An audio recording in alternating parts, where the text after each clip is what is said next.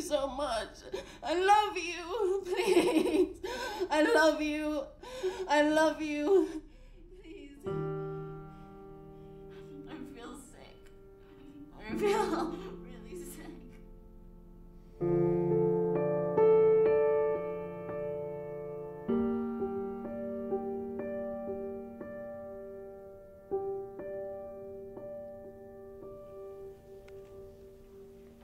So first to the experts, is Sissy, Brandon's sister, a love addict?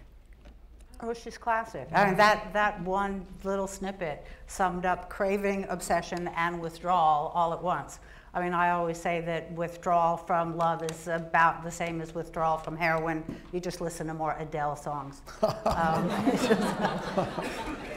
um, and that the physical symptoms are about the same, and that was portrayed well. And, and it, it went throughout. I mean, she uh, jumped into bed with a guy that the rest of us knew was an asshole, right? But she was unable to see it. She literally could not see the wedding ring on his finger. And I have been there. I swear, I have just like that ring just suddenly morphed into a signet ring or a school ring or, a, or just or a suntan. It just like it's amazing. The denial can be so deep that you actually be, you become blind and um, just just no time before you jump into bed immediately because God forbid you should get to know them because then you won't want to see them again or worse they won't want to see you again.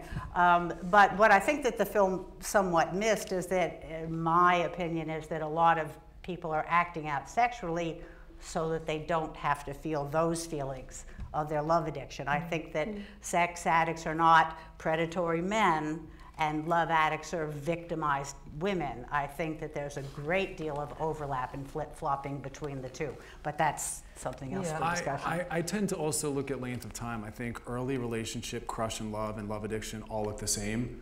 Um, and I think you have to wait a, a, length of time when someone moves out of that dopamine stimulating phase and when real relationship shows up, if they're able to tolerate and work through, great. But love addicts won't allow that conflictual phase to ever happen. They'll keep it always in that dopamine stimulating, dramatic, conflictually based place. But initial relationship looks very much like love addiction. They're the same thing. It's an important part of evolution that we think enough about you and obsess enough about you that want to be around you to, to procreate and get in a relationship. So I always think it's imperative to wait a length of time to see if they move out of that phase or if they stay in that entrenched dopamine producing. Yeah, phase. I mean, that limerence phase has to come to an end, and I agree. Right. And Helen Fisher talks about it being evolutionary yeah. so right. that we can bond and attach. But love addicts push the fantasy constantly so that they don't ever have to be in the reality of what's going on. And they lose themselves to relationships, they can end up stalking. Um, typically, the love addict is, um, you know, is born out of profound abandonment to the opposite sex parent or same-sex parent if the person is gay. So if you've got a woman like this who was abandoned by her father, and likely both of these were abandoned by both of their parents because they're not well people, um, she's going to be seeking that love constantly and choosing people that will inevitably abandon her. The sex addict, however, is love avoidant typically. This guy's love avoidant. He doesn't have one love addicted bone in his body that I can see. But yeah, some but sex I, I think that's the way it was drawn. Yeah, I think that's the yeah. way that was drawn. I think that it, it, it can be more complex than that. I, for instance, had an uh, attachment disorder with my mother. Sure. Um, and I see a lot of people that, and I'm straight. So I see a lot, a lot, of, of a lot of flip flopping. I see, I see a lot of males and females who will go to the disassociation and the desensitization of sexual acting out to avoid those horrible, you know, um, feelings of loss True. and grief that are a product but that's of on the, love yeah, And that's on the extreme side, and I agree with that. And I think on the watered down side is the culturally created sex and love addicts, or love mm -hmm. addicts, I guess, where we live in a very codependent, love addicted, culture where if you look at the archetypes in films and the storylines, it breeds and reeks of well, love country addiction. western music. Yeah, absolutely. Listen to any song That's on the radio. That's a whole genre was born So I think I guess on the watered down end of the spectrum, it's the yes. they created versus the attachment. Mm-hmm. But when we look at really, these are attachment issues in yeah. my opinion, mm-hmm. and all female sex and love addicts have mother hunger issues. They were absolutely abandoned by their mothers in addition to the father. So women can be love addicted to other women even if they're not gay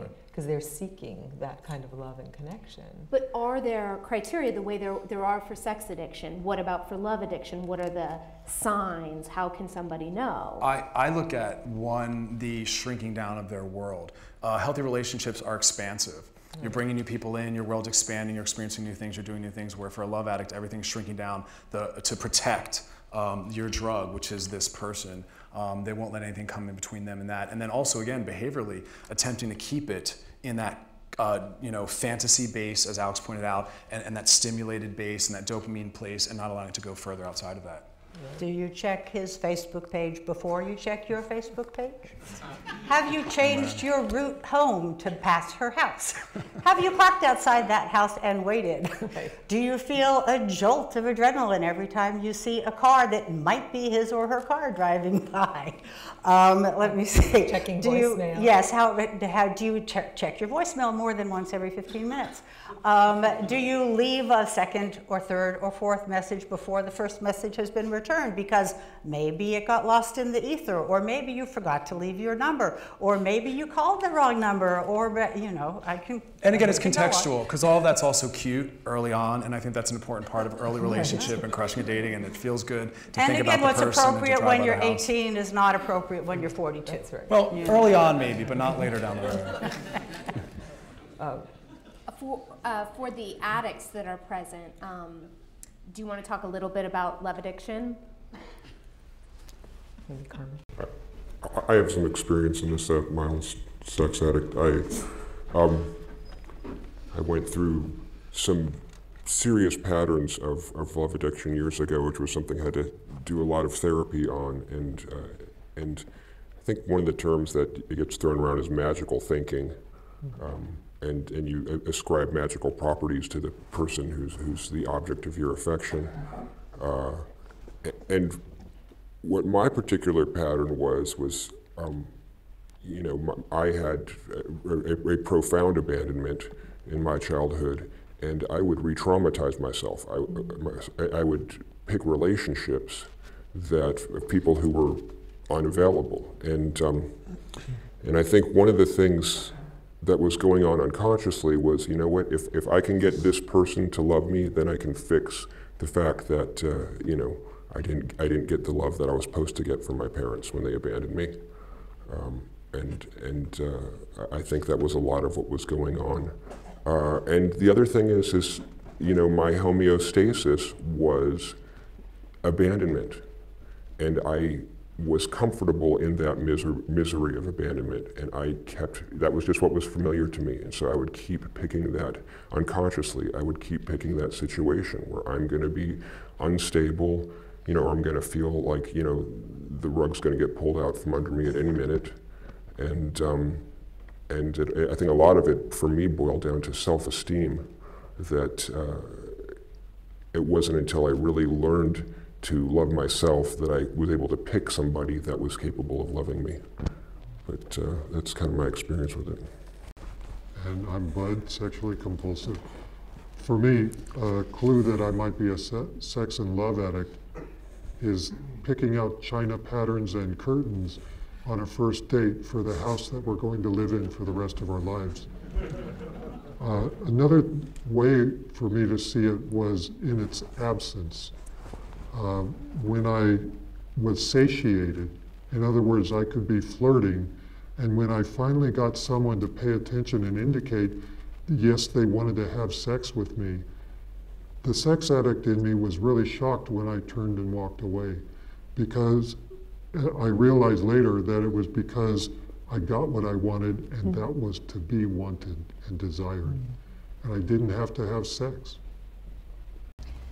Uh, Carmen, sex and love addict. Um, my my love addiction was also from you know, I was love addicted to my mother, and it was the abandonment um, that turned me into, which I learned much later, which turned me into the, the low bottom sex addict. I, I could not deal with um, the the intimacy uh, once that happened I, I just could not i could not trust anybody else and i could not um, i did not want to subconsciously, I just was not willing to trust anybody else, and I was not willing to ever go back to um, trying to love somebody or trust uh, anybody. And um, so that I, I, it was just it was easier for me just to be a, that that low bottom sex addict and not ever uh, let anybody else in and, and become uh, the victim, actually. Um, that ended up working for me for a very long time. Um, okay, I think we're going to move on to the final clip uh, Recovery from Sex and Love Addiction.